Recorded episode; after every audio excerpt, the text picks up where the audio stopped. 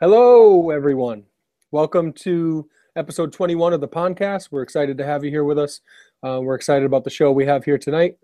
I'm here with my partner, Steve Enders, the man, the myth, the legend. Say hi to him, Steve. He still hasn't said anything yet. And as you see, we have our friend. Is that Calvin or Hobbs in the background? Uh, that's Hobbs. Hobbs. Hobbs. So there's Hobbs. So um, John isn't here with us tonight, but you'll see you have a, a great lineup of uh, three studs here to uh, make up for the fact that John's not here. I, in my opinion, Hobbs definitely brings a lot more to the table than John does anyway. So At least in the looks department. yeah, definitely. They're both they're both gingers though. That's what's interesting about it. They have the exact same exact same hair color. Definitely. Yeah. And they both have the same physique, except John doesn't have a, a tail. So well, yeah, but they're they're long and slender and hairy. yeah, and no gluteus maximus at all. Just no, Right. yeah, just a tail. But in John's case, no tail. Anyway, let's get into it here. We wanted to talk about a story when we um, when we started off tonight. Uh, you had um, the story pulled up. Basically, this was all over Facebook, all over social media, and um, kind of upset me a little bit. Um, but reptiles actually, that's actually as strong a stance as you see reptiles take. Um, so I thought that was interesting, and then you could see down in the in the photo. Um, it makes me want to cry. Um, a zoo tried to keep um, a Malagasy tree boa with a radiated tortoise, and the results were not that great. If you watch the video, though, it's kind of like I don't know, kind of boggles the mind a little bit why they would keep them and, and in that um, in that type of environment and so close together. Uh, to me, it looked like they were just keeping them between uh, enclosures. Like while they were cleaning the enclosure, they just threw them in this little thing. But um, that was the thing that was most uh, disturbing to me is that here's two large animals in a pretty small space. Um, so, I mean, Steve, I don't know if you have any thoughts. Uh, you know, in my opinion, that might be the biggest reason it didn't work. Granted, we're probably only getting a small snapshot of the habitat in this picture. Mhm. Um, but uh, you know, as we were prepping for this topic tonight, um, this one particular map says the Malagasy tree boa can occur down here on the southern tip Mhm. of of the island, and if you'll notice, radiated tortoises here in pink can also occur on the southern tip of the island. So Mhm. it is possible that their habitat does overlap in the wild, which may be why they tried to put them together in the first place. Um, a lot of zoos are you know going this route lately, trying to do mixed species exhibits of species that would share space in the wild, and it's it's got some good points to it. For one, it can be a space saver to um, Mhm. especially if your habitat is big enough, you can exhibit more than one species in the same area and not have to worry as much about cross contamination because they're native to the same areas as well. Um, so you know there are there are pros, there are cons. Um, you know sometimes it's it's worth a shot, and sometimes maybe it isn't. Uh, you know, I don't. I'm not going to necessarily make a stand here and say, "Hey, they should have never tried this," but but clearly it's something you can learn from and say, "Okay, you know, we won't try this one again." I think it's one of those things too. You don't necessarily know, you know, um, if you don't know necessarily when the. All right, I'm a social worker. And I run a, I run a program, uh, a day program where uh, people can go during the day. It's like a community center, and you you don't know when um, the Department of, of Public Health is going to come by and just check in. So you try your best to keep everything going um, as smoothly and keep everything as clean as possible and stuff like that. But then when you look at this picture uh, of the habitat, the photo, it's it's like I I just to me that's not what zoos strive to create in the first place. And if it's going to be a mixed species um, enclosure, then it should really be really large and really naturalistic and stuff like that. So I mean, you're seeing just this weird zoopoxy rock ground. Um, I'm sure they could just spray it down to clean it, and it looks like they did that recently um, from from the photo and from the video. But um, it just doesn't look good, and I think they're probably they probably felt foolish given what had happened and then the um, you know social media uh, outcrying that happened afterwards because then um, now here's this one enclosure. You know they have hundreds of enclosures and have no idea which one is going to be the focal point of you know a bunch of social media and stuff like that and then this is the one. So i, I kind of feel bad for them but at the same time that's why you know we as keepers and anyone whether you're a, you know um, curator of a zoo collection or have a couple of red-eared sliders you should really think about the animals that you have and how you can provide best for them and um, how it might look um, if the right or wrong person ends up seeing your enclosures for the right or wrong reason. Well, that makes sense. Definitely. Thank you, sir. All right. Uh, you want anything more on that one, or are we moving on to the next topic, brother? We can move on. We can move on. We can keep it moving. All right. we do apologize for no John. He's normally kind of the um, the flow master, so to speak. So uh, we'll try our, to do our best to uh, keep a smooth show running tonight. We didn't do quite as well with that the last time we had to do it by ourselves. So you know. I speak I speak for both Steve and I when I say that we really don't know what we've got until it's gone because both of us don't appreciate John at all. And I would tell John that that to his face. So now I'm not having him here, it's always it's always interesting without him here. His jokes and uh, overall uh, stupidity at times are uh, terrific and a big help. But um, we're going to do our best, and I think we're already feeling good, and we've got more topics planned. So I'm feeling prepared for once. I'm the type of fly by the seat of my pants guy. Steve is very organized, um, and bless his heart, he always puts up with John and I when we just go ahead and and go with the flow. You know. Hey, don't forget, I'm a jazz musician. I like some good improv too.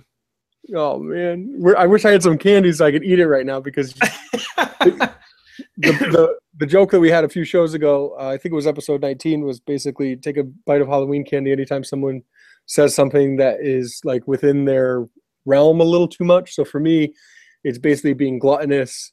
Um, I'm 320 plus pounds. I like food. Uh, I, I, don't like to. I don't like to sugarcoat things. I, actually, I love to sugarcoat things. I won't sugarcoat this. That I do love food. Um, Steve, of course, is a bit of a nerd in a good way. We're all nerds, but Steve is like king nerd, and then John is can be very stupid at times, especially on this show. Um, so that was the plan. So anyway, I was wishing, wishing I had some Halloween candy so I could make fun of Steve. But anyway, the next topic. Moving on. Before I get too off track here, um, I was the lucky recipient of a few of the new uh, Turtle Room and uh, Turtle Survival Alliance 2016 calendars that are absolutely terrific. And I just got them in the mail today, only a few days into January, so I'm doing well. Um, and was so impressed. I mean, I've seen like the digital um, copy and stuff like that. And this is our third year making a calendar.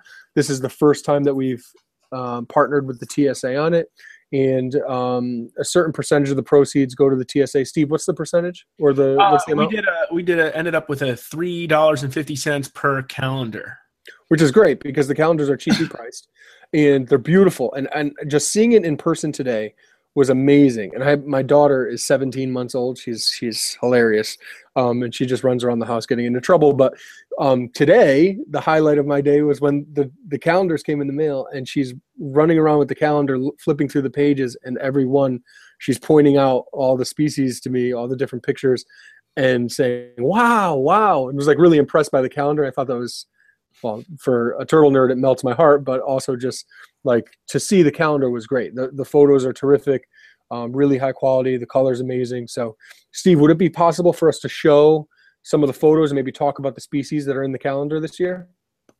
Yeah, we'll just drop up the uh, the cover for a while. Everybody's seen this on social media by now, I would expect. uh, this animal is a Cuora bourreti, uh, kept by uh, Chris Leone one of our uh, husbandry specialists uh, slash Garden State tortoise, you may know him as as well. Um, just a beautiful specimen, beautiful picture. Really ended up being a perfect cover image uh, to display uh, the logos on and everything. Just was a great fit. I'm forgetting the year, but it was pretty recent. The, the flowerback box turtles, there's three species. There's Cuora bourreti, the Barrett's box turtle here. There's Picturata, Cuora picturata, and then also um, Galbinifrons, and they they separated them recently. Um, it was several years ago at this point. Uh, well, recently in terms of natural history in general. Yeah, true. Um, here's a hatchling of the same species coming to you from the Turtle Survival Alliance's Turtle Survival Center, which is where uh, the contribution to the TSA goes. Um, so at the end of the year, we took $3.50 from every calendar we sold and donated that to the TSA on December 31st. Um, and then uh, during the next two months, January through the end of February, uh, same thing. We're still selling them at full price, and the don- the full donation will go to the TSA's Turtle Survival Center. And then after February, uh, we'll have we'll cut the price, uh, but no donation will go to the TSA either. So we really encourage you to to buy them now when they're full price, not because we get more money, but because uh, the TSA gets more money. Yeah, and because you need to know what you're doing in early January. I mean, I can't imagine getting a calendar any later than I got mine today. What are you know? How are you going to keep track of your important affairs? You know, I'm just saying. So here's January's picture, by the way. Oh yeah, that's Joe's, correct? Yeah, that's one of Joe's. Yeah, I figured. I mean, by process of elimination and a nice enclosure and everything. So that's that's an adult, or is that an adult? Is that his? Is that a female or is male? Do you know? Did I he say? I don't remember. I mean, it looks it looks male-ish. Yeah, that's what I was thinking. Yeah, but his male is sub-adult too, so right. Um, maybe the maybe the markings haven't uh, changed a lot yet. So that's a, a Vietnamese black-breasted leaf turtle, or Geoemyda spengleri, as many people know, are one of my favorite species, and really a great, great pet turtle, and a turtle that really needs to not be kept as a pet, but to be bred, and specifically males need to be produced. We're very low in males in that species. Definitely, this is um, this is one of our favorites here at the Turtle Room, and um, Chris Leone, uh, towards the end of 2015, was able to grab uh, several more females. so we're up to, um, oh shoot, two. I don't remember how many females we've got now, but yeah. So Chris added three females. Joe's got a couple. Um, we've got a number of young offspring that Anthony and I have managed to to get over the past few years um, from our prolific couple. Mm-hmm. Uh, this is uh, one of our flagship species. You've probably heard us talk about it a million times at this point. So, but we're going to keep going, and if you have to hear us speak about Spengleri two million times, then that's the chance we're willing to take. So. See, and if you had one of these calendars before Friday, when we announced this episode of the podcast, you would have been able to write podcast in your calendar so you wouldn't forget. nice, nice. Diagonal, I think. Boxes can be kind of small sometimes. I've I write with I usually use crayons and I hold them like a toddler, so I like to write diagonal because then I can fit it in the box. Just saying. There's February. Uh, it looks awfully familiar. yeah, that's the that's the that's the title page.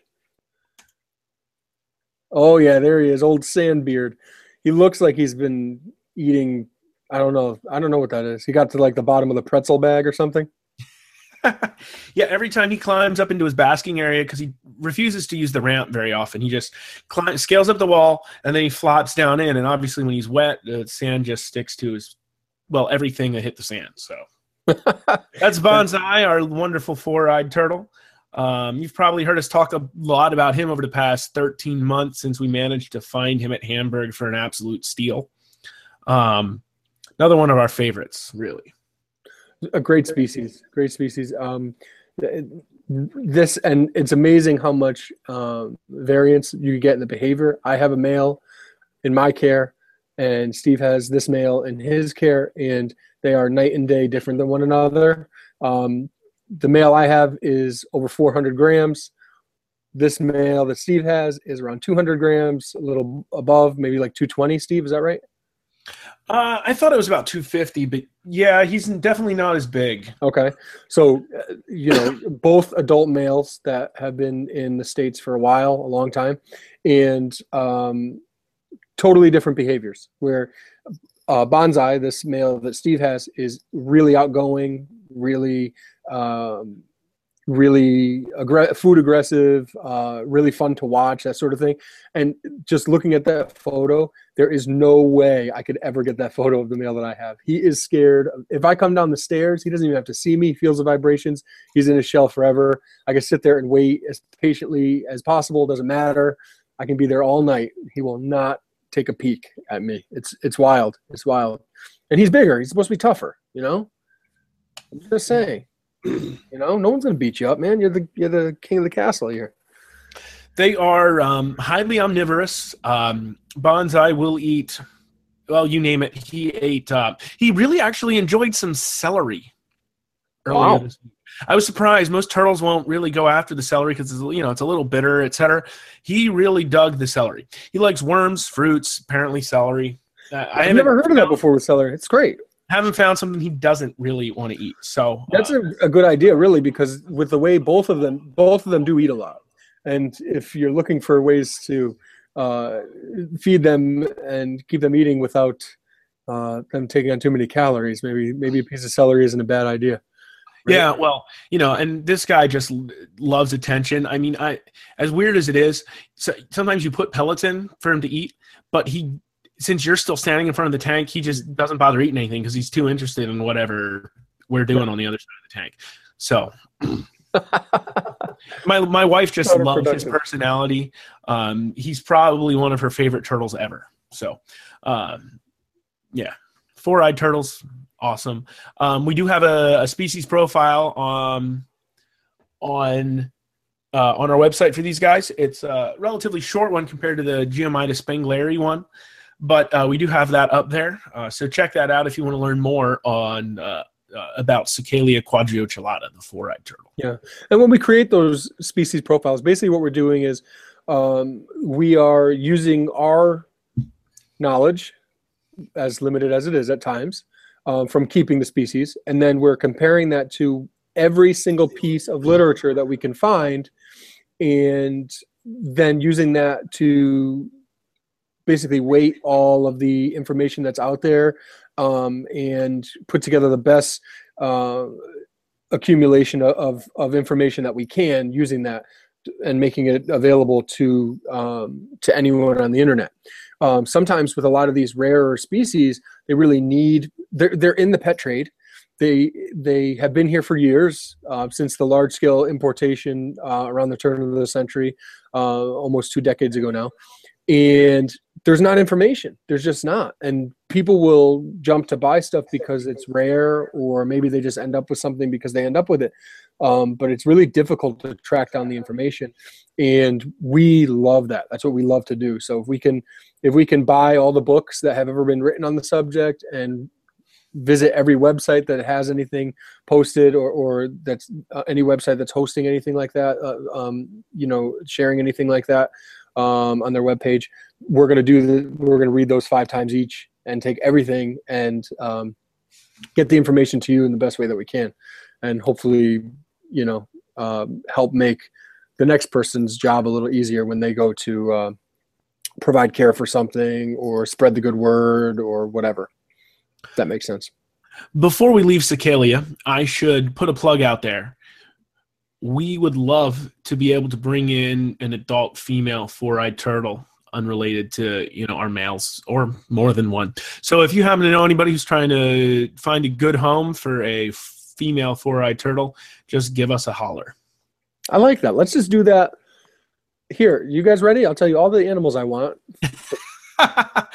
for Christmas next year. And you've got, you know, you've got uh, about 51, 50 and a half weeks to uh, to fill my stocking with turtles.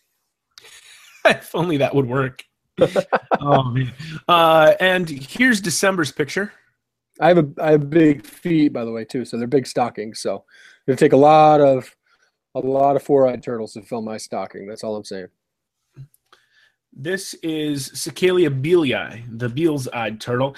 If you look carefully, you can see there's kind of four eyes. You can see the kind of center dots, but there's not uh, the brightness that the four-eyed turtle would have on the head. Still an awesome species, and this is a female. Yes. yeah, and we found recently it's been kind of difficult to track down males of this species and to track down females of the other species in the genus. Are there four? Are there three species in the genus, Steve? Uh, only two. Oh, I thought There- there were. There had been for some time. There was, you know, one of those Asian hybrids that got Yep. named a full species. It was um, Sacalia pseudocellata. Yes, but it was found it was found to be a hybrid between um, Sacalia and uh, I can't remember if it was one of the Mauremys or one of the Cuora, but either Mhm. way, it was one of those one of those hybrids that was found in a market and then classified until testing was later able to be done. Understood. I wonder what book I was reading where they were talking about, it, and that's exactly what it was, and and that made me think, oh wow, there's three because obviously I knew of the two, um, but that's interesting. See, this is why I ask you. It's nice to it's nice to have a resident expert on things. Um, let's see. We were at uh, well. Here, here's the next one. I jumped back up to April, I think it is. yeah. Okay, viewers, what is it? What is it? Let us know now. Yeah, when actually I went through the calendar with my wife and I showed her every photo and I'm telling her what they are, and she was not really paying attention. She was probably texting for three quarters of it. But when I said pancake tortoise, her eyes perked up because I mean, look at them. You know, she knows I- what a pancake tortoise is. I love the look of the the hatchlings. They're so they're so neat. Uh, some of them have had. I've seen some with some really neat patterns, especially you know a week or two out of the egg. Just really Yeah. kind of impressive. Yeah, and here's a, a great example. This this species is widely available. They are, if you set them up the right way, um, they're they can be a really great pet tortoise, um, and they're affordable enough. I mean, they're not cheap by any means, but um, here's a species that really is in need of help. I mean, the TSA um, has adopted them out in the past to their members, and it's because they're you know a species in need, and um, so I, I just I I think people don't necessarily realize that. So you can make the same argument um, for sulcatas that they're really rare in nature too, but they've become so commercialized that um, we've pretty much done well by that species. Um, and but yet everybody wants sulcatas just because they're cheap and they look like cute little ping pongs and I don't know. It's some. I guess for some reason people don't. People aren't scared to buy them early on because they think, well, I've got ten years before this thing is huge to get my act together, or you know, I can keep it in my basement or keep it in my backyard or whatever, and aren't really thinking about the animal's best, uh, the welfare of the animal. And and again, those pancake tortoises, they're beautiful. They have an awesome story. They're really unique. I mean, the way that their their shell is formed so that they can take in air and kind of puff themselves up so that they fit into a crevice in in like a rocky uh, outcrop or whatever you want to call it. They can just sit right in there and and puff up, and you'll never get them out of there. I think that sort of thing is so cool. So yeah, this is a tortoise as we know it, which is why we are talking about it, but a totally different. Uh, different meaning to the word tortoise or turtle or whatever they have a different totally different way of of getting the job done i think that's really cool um, and it's something that people don't necessarily know about or um, appreciate enough, in my opinion, for whatever that's worth. So true, and you know, it's one of those things that, you know, I know uh, in the turtle community, in the scientific, in the human community, there can be a lot of differences on, you know, evolution versus creation, whatever. Regardless of which point of view you really buy into, it's one of those things that impresses you either way. It impresses you the the whether it's the evolution that the, the tortoise managed to evolve to, you know, fill that niche, or you know, if you come from the other side, it's still just as impressive to have the creation that it fits the, you know, the exact environment it's in. So no matter which way you're, you know, you see the world, uh, you know, it's one of those animals that I think impresses people no matter what. Right. Absolutely. Absolutely. So what's next? Um, these were a new addition to the Turtle Rooms clan this year, and they laid not long after arriving at Chris Leone's Garden State tortoise. Um, this species is listed in well these these turtles of this species are listed in the AZA species survival program, and we've placed. Uh, Um, we temperature sex the offspring. Two of the offspring will be listed, and the other four are essentially ours to to do with as we please. Um, so we, I think Chris gifted one uh, to a friend, and um, uh, we're hanging on to the others for now, as I recall. Um, Anthony, they are. These are the aquatic or Coahuilan. Yeah, Coahuilan.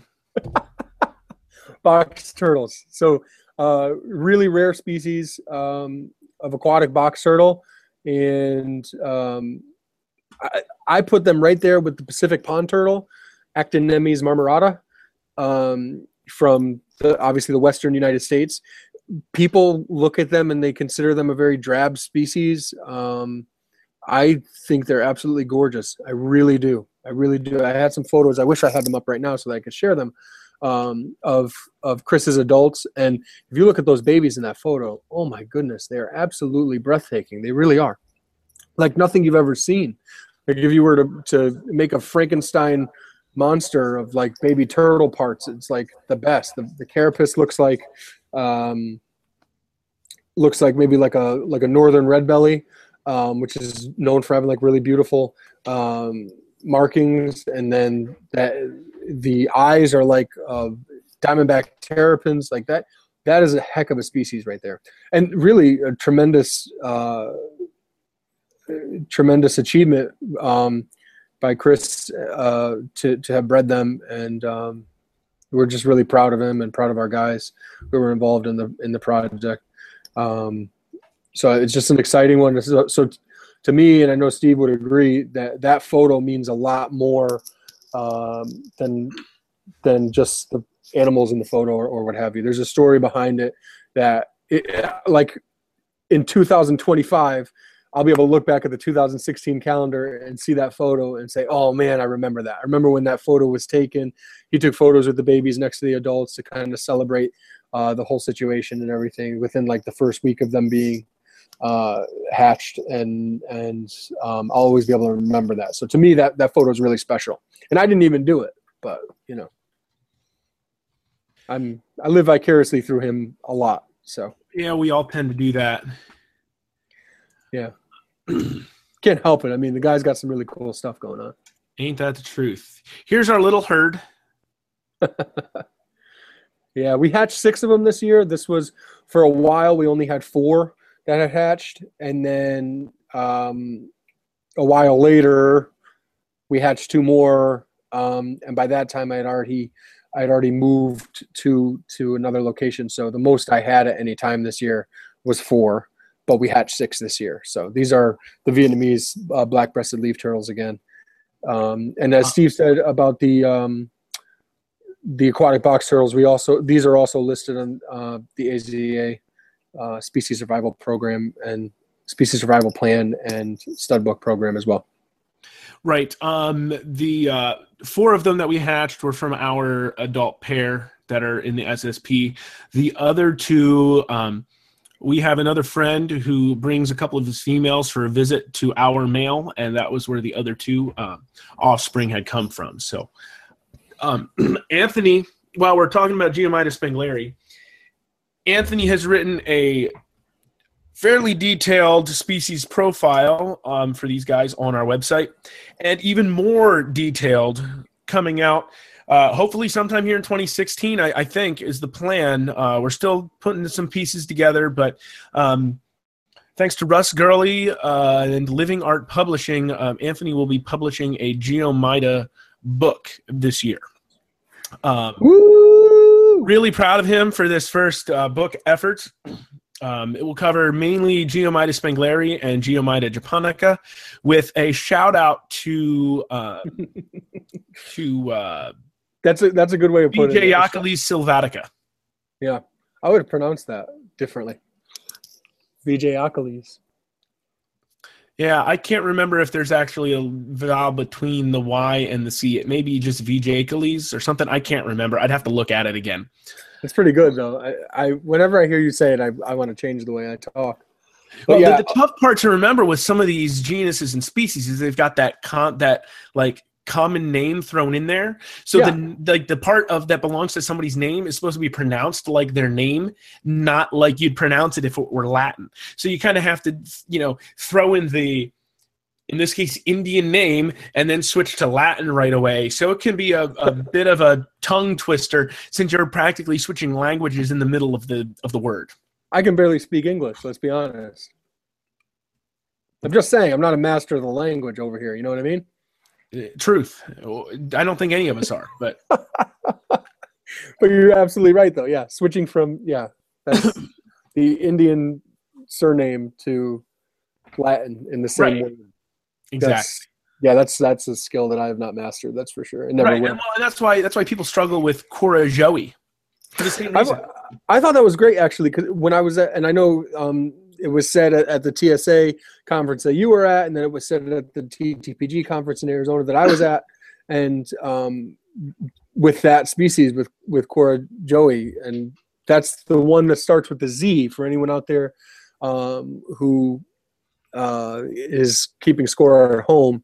Um, it looks like Zawai or Zoai, um, or but it's Joey, and it's not Joe I or or that's the one that people if they get the J sound right, but it's actually Joey, and it's spelled with a Z, not a J. But really confusing, but I, so helpful. I wish there was 340 turtle special specialists uh, that could stand up for each one of their species that they specialize in, and and just read the name for me so that I can not butcher names anymore. While we're talking scientific names, let's bust up another one. This is a little fun thing for all you turtle lovers out here. Um, what we tend to call the Rhode Island snake neck. It turns out that it's not really supposed to be spelled R O T I. It's supposed to be spelled R O T E, and thus it would be pronounced rote, not roti. Um, uh, so apparently, the Indonesians think it's absolutely weird that we can't get this one right since we tend to spell and pronounce all the rest of their islands right. We get this one wrong, so they think that's kind of weird. Um, this comes to you from Chris Hagen, actually, who's the one who was telling me about this. Um, he's uh, Turtle Survival Alliance's uh, director of animal management. Um, so when you see what you th- currently call the Roti Island snake neck, it's actually the Rote Island snake neck. But what is the I replacing the E? Just them trying to Latinize it? No, I don't think so. I think it's I think it's because at some point somebody saw R O T E and said roti, and then people realized normally when there's an E, there's an I, and so I think it just kind of went that way. But who knows? It's we we've been doing it wrong for a very, very, very long time. So apparently, every time every time Chris says has somebody you know type or say roti, he corrects it, and so he's on on a um, on a uh, what's the word I'm t- uh, um, On a mission? crusade. He's on a crusade to spell and pronounce that correctly. and I told him that I would join his crusade. Well, congratulations to both of you. I'm not on that crusade, just so everyone else knows. If, again, for those who are keeping track at home, I'm not on that crusade. so I'm not it's the qualified. Rote Island snake neck. I'm not qualified. Yeah, yeah, no problem. But uh, yeah, it's that's very interesting. Did, did he mention so? So if somebody spells it with an with an I, is that crusade part of that too, or just the pronunciation? Uh, both because it should be spelled with an E. The reason the pronunciation is Rhodey is because Oh, right. people are Yeah. spelling it with the I. I mixed it up. I'm sorry. So I just confused everyone, including myself. So so if they spell it with the I, which is the way it's always spelled, then um, everyone else uh, then then he would fix fix it for everybody. Right. Okay, I'll join that then. That's easy enough. All right, now that I Yeah. know. Yeah, we just need to switch. We just need to switch it from roti with an I to rote with an E on the end, and we're good to go. Sounds good. It's easy enough. I can do that. All right, can do that. here's the next one. This one is a unique animal. Most of you won't know what it is. Well, I know what it is. Uh, I know but- what it is. when when people see it, we've get we say, hey, they go they look at it and they call it about two or three other different things. Um, Mhm. and granted, let's be honest, it's a Cuora hatching out of an egg, and some of their heads look a lot similar, especially when they're this size. So it's okay if you don't recognize that it is Cuora aurocapitata at first glance. Can did you, Steve? Did you ever watch Beavis and Butthead? Uh, not very often, no.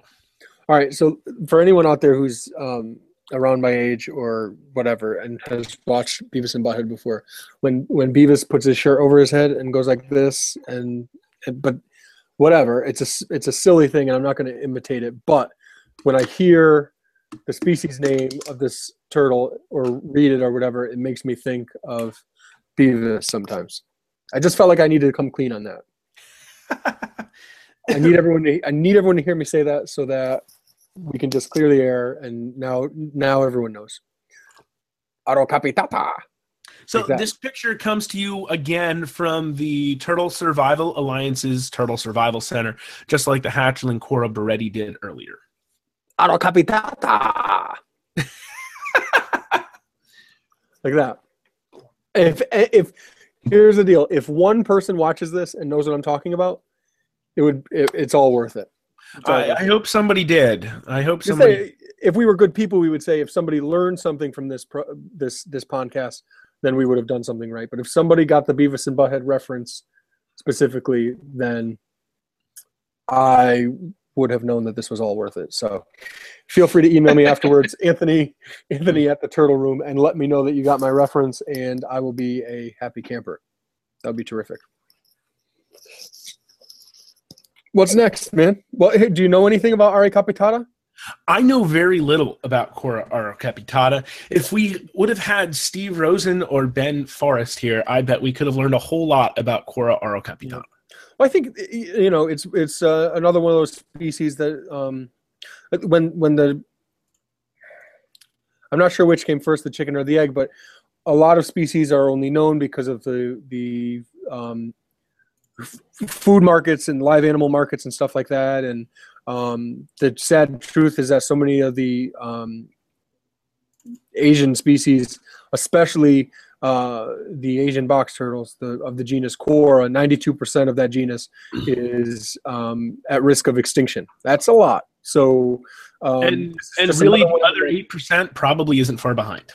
yeah, and uh, rapidly approaching that, of course, because everything is is it's like a vacuum, basically, um, that's just sucking up all uh, all the world's turtles, and and you know it's obviously expanding out outward and taking more and more animals in, and and that affects species in a different way depending on what their range is or how easy they are to catch, or even human-made borders depending on what country they're in, and whatever the regulations are, or how easy it is to to poach them and smuggle them from one country to another, stuff like that.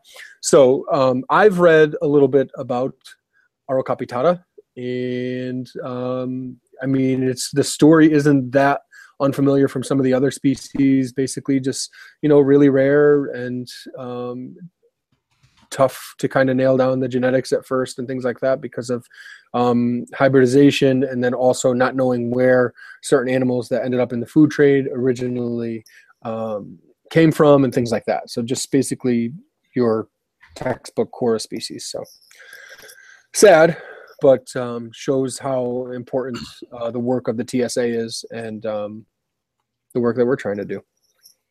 Not to toot our own horn or anything, but it's an important thing. What's next, Maestro? I was hoping you were reading your little chat box there. Oh, oh, I got it. I got it. So the species that we have next is because now I looked at my chat box. I'm embarrassed. This is really some intense uh, uh, technology that we're using here. Where we can actually chat each other and see each other at the same time. It's like, how do they do it? Anthony forgets about one of them sometimes. obviously. so the next species is um, is a really great one, one that I've been able to go out in the field uh, with a citizen scientist to track um, via um, radio transmitter, which is really cool. So you attach a transmitter to the to the carapace of the turtle shell towards the posterior end, towards the back end. The antenna kind of comes off, pointing back, so they don't really get caught on shrubs or anything, and actually do quite well with them. But um, they stay on for a while, and and you basically when you go out in the field, you use this big antenna and use it to to see what their location is and get right up next to the turtle, which is amazing because in the spring If you're lucky, you might see them. In the summer, you will not see them.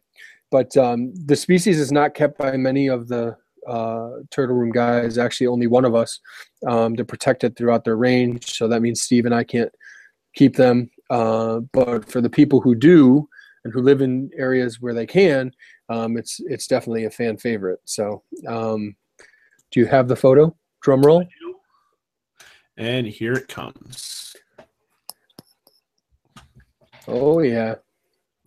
Glyptemys insculpta, the North American wood turtle, um, famed in song and story. Uh, sometimes it's known as one of the big three um, wood turtles, spotted turtles, and bog turtles. Uh, the trifecta is sometimes used. Uh, this is a, one of the members. Uh, just a beautiful specimen. Um, Chris Leone uh, has um, worked with the New Jersey um, wildlife folks to uh, make sure his animals are in good standing with them, and uh, they've even um, ha- have given him some animals that they've confiscated from other folks um, that they didn't want to release back into the wild to care for as well.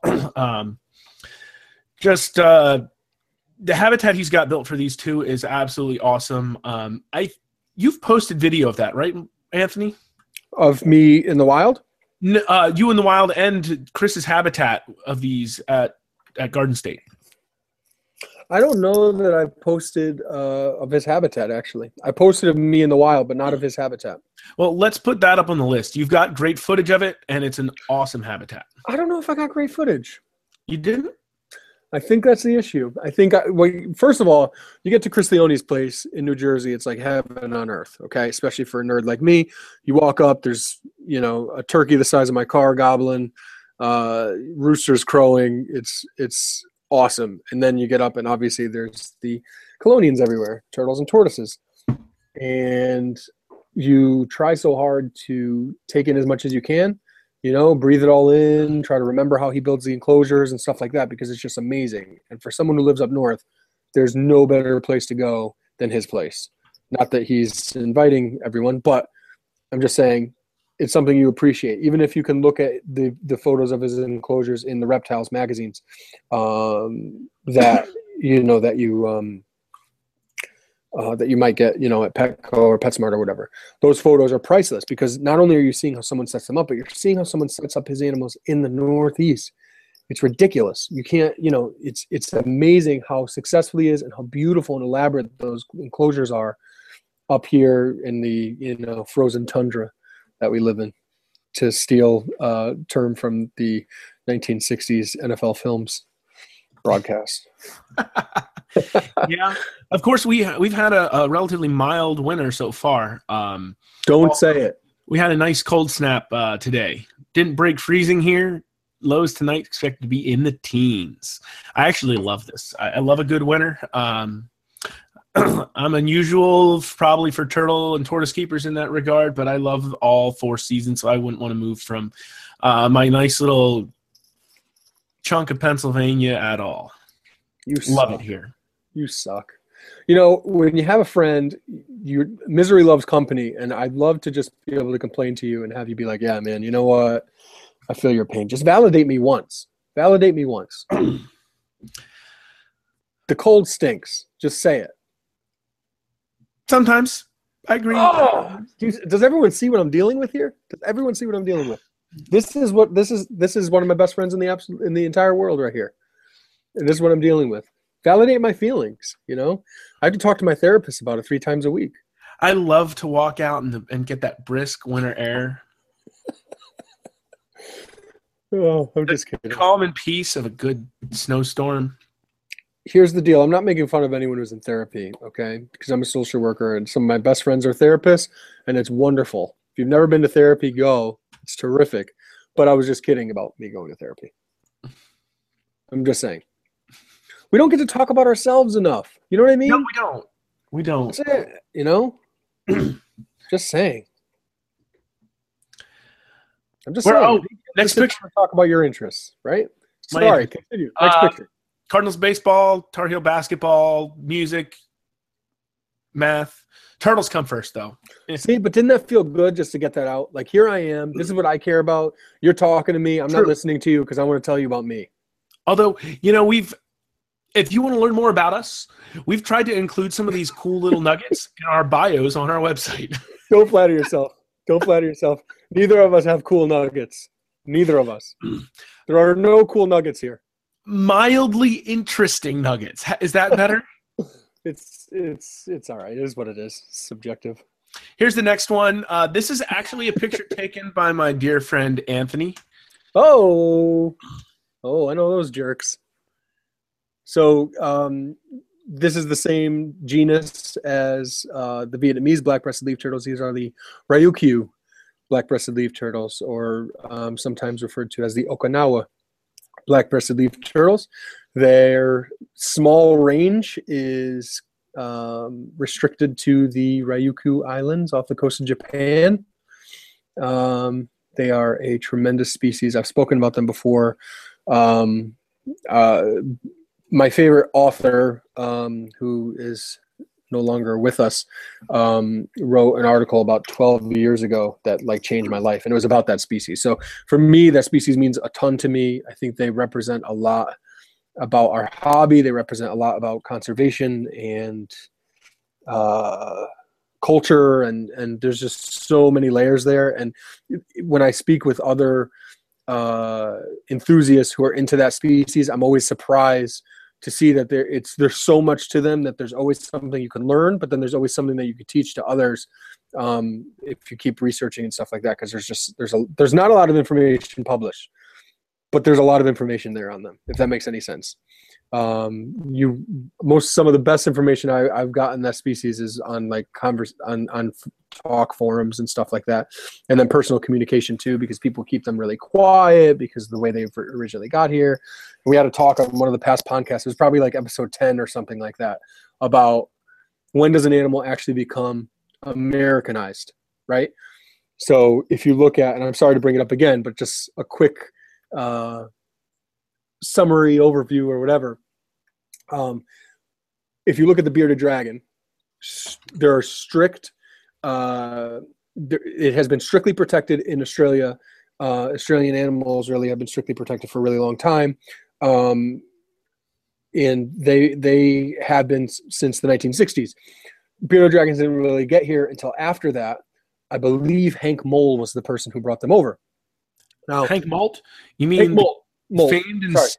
yes, the infamous? the infamous Hank. Mole. Yes, I'm sorry, I don't know why Mole came out. Mole, yeah. So um, he was the first to bring them over. So they got here illegally. Um, it says so in in books. So I didn't make that up. And um, but now, I mean, you'd never be you never get in trouble or be frowned upon or anything for having a bearded dragon. It's 100% Americanized. They're as much American citizen as I am. And um, the Japonica, that species that you showed, is another story just like that, where they've been protected since uh, June 26, 1975, I think 75, which is actually John's birthday. I like to, that's, I'll never forget that date because of that. So, um, what, why, what was that reaction? Did you forget? That was episode six when we were still audio only. We covered that. See that? Thank you for looking that up. That's so cool. Wow. but yeah but they but but this is an important one to me but anyway so they they've been they've been protected there since uh since 1975 and they came over some of them came over illegally there was uh, there was paperwork like legal paperwork for some that were captive bred in hong kong which wasn't really happening um 99% sure of that um they it was just a convenient midway point for ones that were coming over here and uh but all of mine are captive bred. So are they Americanized? I don't know. Could I get in trouble for having them? I don't really know. I don't think so. I hope not. Um, who knows? So just an interesting conversation there, and um, I don't know, just one that I think is worth having, and um, one that I think if you understand all, a lot of the nuances, then you really have a good understanding of reptile keeping in general and kind of what we need to do and and um, what it really means to be like keeping animals for conservation, and then how we can kind of learn a little more so we could avoid being full of crap. If that makes sense. Yeah, um, Anthony touched on it a good bit in episode six. So if you, uh, when he and John were recording just via audio, um, so if you want to hear more about that, I'd check out our old episode six. Um, yeah, especially with um, this particular species, the um, Geoemyda japonica. Um, there's a whole bu- a whole uh, a whole can of worms there, really, um, because it's a species that there aren't really enough of in the United States, as far as you know, founder animals to to really develop much of an insur- assurance program anyway. And it's highly unlikely Japan would actually be willing to take anything back and stick them back in the wild. Never. It's pretty much yeah, it's pretty much a never.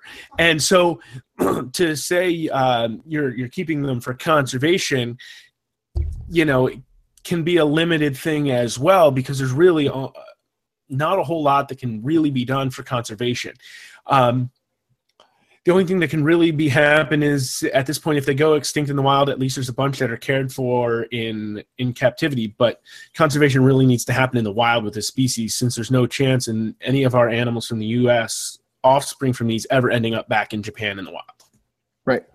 and again uh, we've touched on i think there is at least one other episode where we've touched on that kind of topic but i know there's a lot of it back there in episode six.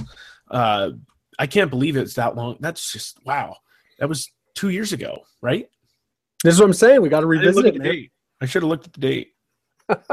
Don't tell anyone that because they're going to do the math and say these jokers don't do a podcast every month.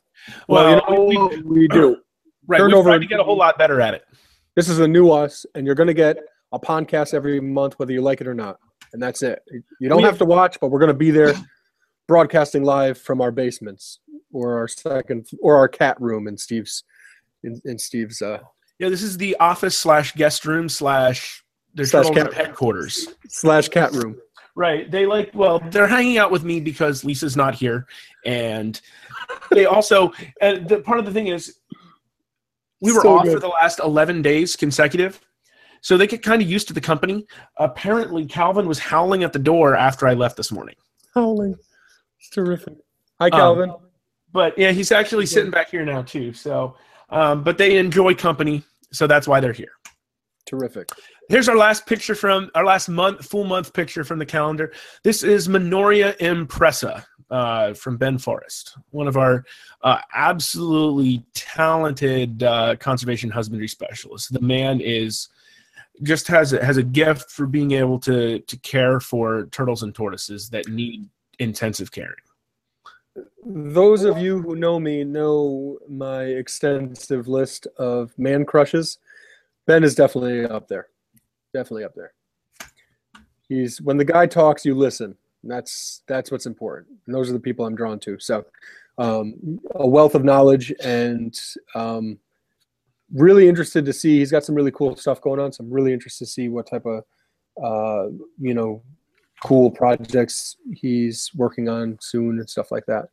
Um, you don't necessarily see him as uh, active on social media and stuff like that, but he's doing some really good stuff behind the scenes. And he's just a microcosm, really, of how um, this hobby or or uh, whatever you, arena, whatever you want to call it, is. Is that there's a lot of really talented people out there who you don't necessarily hear from a lot. And like I said, when you do, you better listen and take notes because um, there's some there's some knowledge out there we can all benefit from from learning. So um, yeah, that's actually one of the things that drew Ben to us a little bit is he wanted to be able to get plugged in more and really contribute more to conservation, but kind of keep behind the scenes at the same time. right, So uh, it ended up being a great match. Uh, he's been with us for several years now, and um, great teammate, great person, uh, good dude. absolutely. But he's one of my man crushes, not yours. He can't be on both lists. Yeah. We do like a draft where we get to pick because it doesn't make sense. If if we both have him on our man crush list, then it takes away from like the importance. You know what I mean? It's almost like like uh, like seventh grade girls. Like you know they might have like they can't all have a crush on the same boy because then they're gonna fight. It's like no, you know then because if Ben likes me, if we both have him on our list, and then he ends up liking me, then you're gonna be mad at me and vice versa. So he's just on my list. We're not girls. Sometimes, sometimes we sometimes we like to act like that, like petty. Sometimes. I've you've you've acted like that before. That's all I'm saying. What?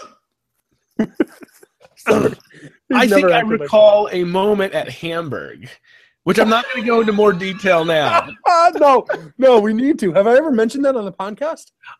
I think you did the first episode after it occurred. Okay, I don't remember. So, well, now, well, now I have to tell the story. Number one, because I don't remember either, and I very well may well, have mentioned it, but it was.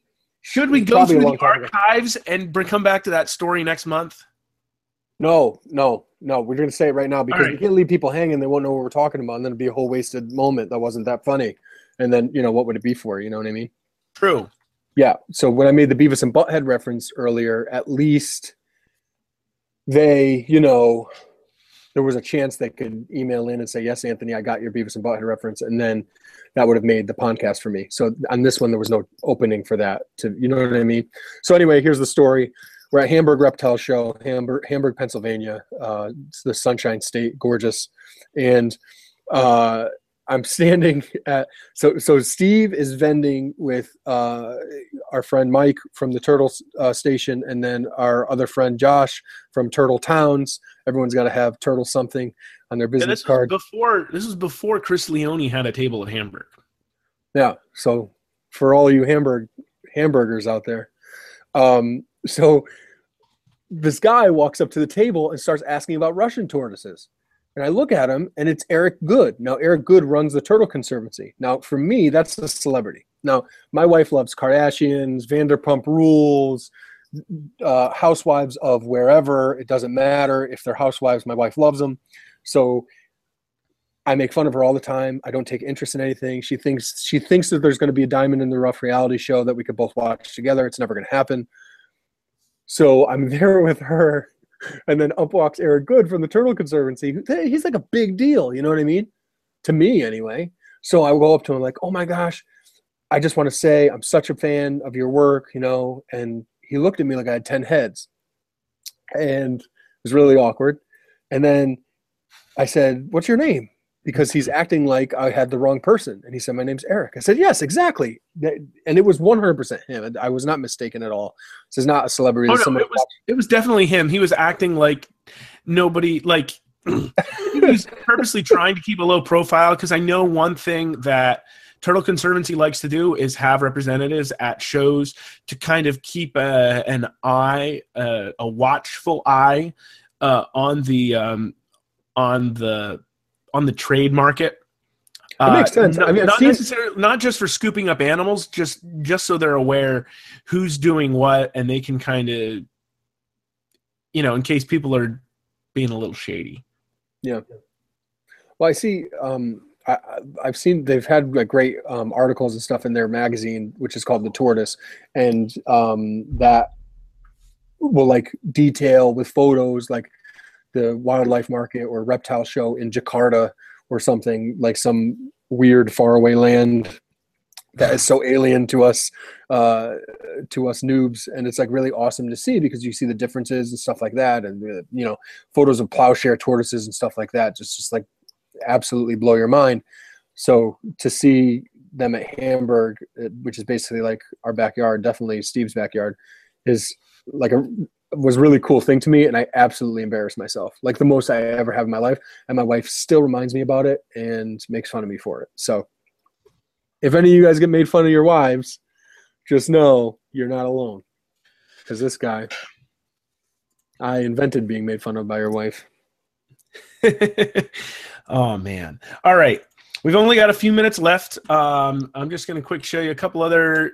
We have a couple smaller po- photos in the calendar as well. Here you can see a Cuora flavomarginata and a Mauremys annamensis. These are both species that we're keeping in coordination with the Turtle Survival Alliance. They're both part of Turtle Survival Alliance programs. Um, this little guy, I'm not sure who he's with right now, but he's definitely with one of the Turtle Room folks, even though this photo was taken at the Turtle Survival Center um, before he came to us.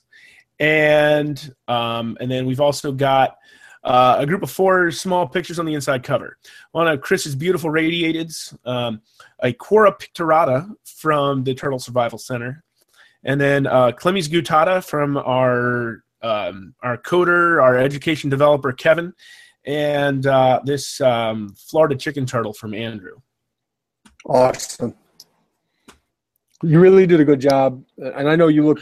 It was a group effort to decide, but you really did a good job deciding what photos and what species would would you know, represent us this year in the calendar. It's it's gorgeous. It's absolutely, I can't wait. I'm hanging mine up in my office tomorrow at work. I can't wait. Uh, my wife's got one hanging up in her office at work, and she's not even like a, a, a turtle person. Um, so, um, while we're th- thinking about the while we're still on the calendar, uh, I want to give a shout out to those of you that actually hopped on our website and purchased a calendar within this past hour. Awesome, we thank you very much. Um, That's really really cool. appreciate that. Um, those of you that still want to do that, we again we greatly appreciate it. The Turtle Survival Alliance would appreciate it as they get three dollars and fifty cents from every calendar we sell through from now through the end of February. Um, they got three dollars and fifty cents from everyone we've sold so far as well. So um, that continues through the end of February. So get your calendar now so you get to use it for January. Um, also, another awesome announcement to make. Um, we've just gotten word that the Snake Bytes TV episode that was filmed at Garden State Tortoise in um, at Chris's place, uh, the first all chelonian episode of Snake Bytes TV uh, will be is set to go for apparently Wednesday morning. So you don't to wait 48 hours till you get to see this. All right you will get a up close and personal look of all sorts of cool stuff at Chris Leone's facility. Um, remember, he's a great partner of ours. His wife is a great partner of ours. Andrew Hermes from Arizona Tortoise Compound was in town for that event as well, another partner of ours. Um, these guys are on our staff, great folks, and uh, so you'll you'll see Garden State Tortoise gear. You'll see Arizona Tortoise Compound gear. You'll see some Turtle Room gear while you're watching that. Um, there's some cool announcements that I think are going to come out during that episode. Uh, so I'm not entirely sure, but we're really excited for this, and uh, we're just really pumped to uh, see what that comes out like on Wednesday morning. So we hope you uh, join us in excitement for that. Snake Bytes TV from the Turtle Room and Garden State Tortoise, Chris Leone's home.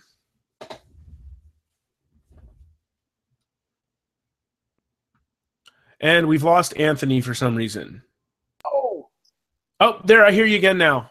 you hear me? Beth, You're very quiet. Maybe you just maybe you just lost me. Can you hear me? Yeah, I can. You're getting better. All right. Well, I can't hear you now. Maybe we should end it. Go ahead, bring us home. All right.